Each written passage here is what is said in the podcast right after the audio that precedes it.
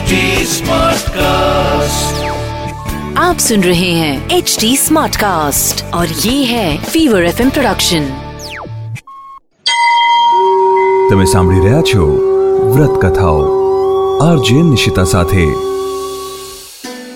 જયા એકાદશી મહામાસની શુક્લ પક્ષની એકાદશી એટલે કે જયા એકાદશી શરૂ કરીએ જયા એકાદશી વ્રતની વાર્તા શ્રી કૃષ્ણ ભગવાન બોલ્યા હે રાજન માઘ માસની શુક્લ પક્ષની એકાદશીનું નામ જયા છે. આ એકાદશીના વ્રતથી મનુષ્ય ભૂત, પ્રેત, પિશાચ આદિની યોનિમાંથી છૂટી જાય છે. તેથી આ એકાદશીનું વ્રત વિધિપૂર્વક કરવું જોઈએ. હે રાજન, આ અંગે હું એક પૌરાણિક કથા કહું છું, તે સાંભળો.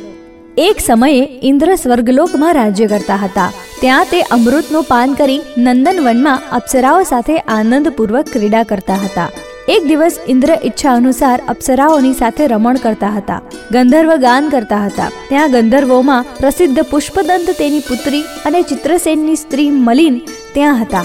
એ જગ્યાએ મલિનનો પુત્ર પુષ્પવાન અને મલ્યવાન પણ હતા. એ સમયે પુષ્પવતી નામની ગંધર્વ છોકરી માલ્યવાનને જોઈને તેના પર મોહિત થઈ અને ફામ બાણથી ચલાયમાન થવા લાગી. તેણે પોતાના રૂપ, રંગ, સૌંદર્ય હાવ ભાવ દ્વારા માલ્યવાનને વશમાં કરી લીધો. પુષ્પવતી અત્યંત સુંદર હતી. તેથી માલ્યવાન પણ તેના પર મોહિત થઈ ગયો.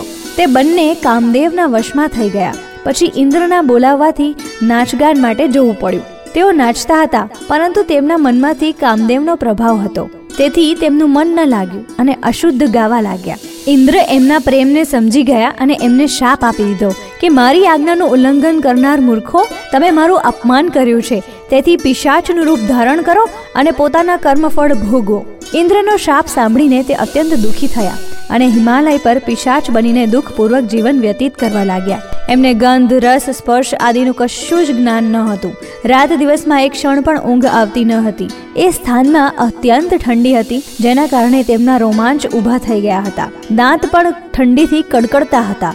એક દિવસ પિશાચે પોતાની સ્ત્રીને કહ્યું, ના જાણે અમે પાછલા જન્મમાં ક્યાં પાપ કર્યા છે? જેનાથી અમને આટલી દુઃખદાયી પિશાચીઓની પ્રાપ્ત થઈ છે. પિશાચીઓની કરતા નર્કના દુઃખ સહન કરવા ઉત્તમ છે. આ રીતે અનેક વિચારો કરતા પોતાના દિવસ વ્યતીત કરવા લાગ્યા. દૈવયોગથી એક દિવસ મહામાસના શુક્લ પક્ષની જયા નામની એકાદશી આવી. આ દિવસે એ બંનેએ કંઈ પણ ભોજન ન કર્યું અને કોઈ પાપ કર્મ પણ ન કર્યું. તે દિવસે માત્ર ફળ, ફૂલ ખાઈને દિવસ વ્યતીત કરી પીપળાના વૃક્ષની નીચે બેસી ગયા. તે સમયે સૂર્યનારાયણ અસ્તાચાળ તરફ જતા હતા. તે રાત્રિએ બંનેએ ખૂબ મુશ્કેલીથી વિતાવી. બીજા દિવસે સવારે જ ભગવાનના પ્રભાવથી એમનો દેહ છૂટી ગયો અને અત્યંત સુંદર અપ્સરા અને ગંધર્વનો દેહ ધારણ કરીને તથા સુંદર વસ્ત્રો તથા આભૂષણથી અલંકૃત થઈને સ્વર્ગલોક ચાલ્યા ગયા. એ સમયે આકાશમાં દેવગણ તથા ગંધર્વ એમની સ્તુતિ કરવા લાગ્યા. સ્વર્ગલોકમાં જઈને એ બંનેએ દેવરાજ ઇન્દ્રને પ્રણામ કર્યા અને ઇન્દ્રને પણ એમને પહેલાના રૂપમાં જોઈને મહાન આશ્ચર્ય થયું.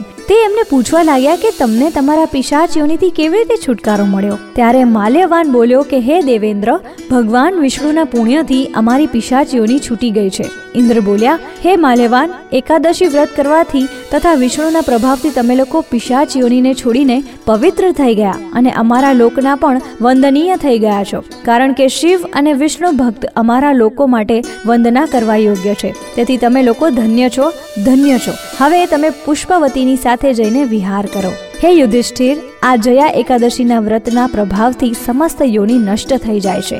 જે મનુષ્ય આ એકાદશીનું વ્રત કરે છે, તેણે જાણે બધા તપ યજ્ઞ દાન કર્યા છે, એવું કર્મફળ એને મળે છે. તો જે રીતના ઇન્દ્રના દરબારમાં આ પિશાચ યોનીમાંથી છુટકારો મેળવી અને બંને જણા સરસ રૂપ ધારણ કરી અને મુક્ત થયા, એવી જ રીતના આ એકાદશી કરનાર તથા વ્રતની કથા સાંભળનારને ફળજો. અસ્તુ. અસ્તુ. આવી જ બીજી વ્રત કથાઓ તમે સાંભળી શકશો એચટી smartcast.com પર અને બીજા લીડિંગ ઓડિયો પ્લેટફોર્મ્સ પર. ફીવર એફએમ ઓફિશિયલ ના નામથી તમે અમને સોશિયલ મીડિયા પર પણ મળી શકશો. ઇન્સ્ટાગ્રામ ફેસબુક અને ટ્વિટર પર મારી સાથે ટચમાં રહેવા માટે આરજે નિશિતા નામથી સર્ચ કરજો. For more podcast log on to HT com or સુનો નયે નજરિયે સે. તમે સાંભળી રહ્યા છો વ્રત કથાઓ. આરજે નિશિતા સાથે आप सुन रहे हैं एच डी स्मार्ट कास्ट और ये था fever F production HD Smartcast.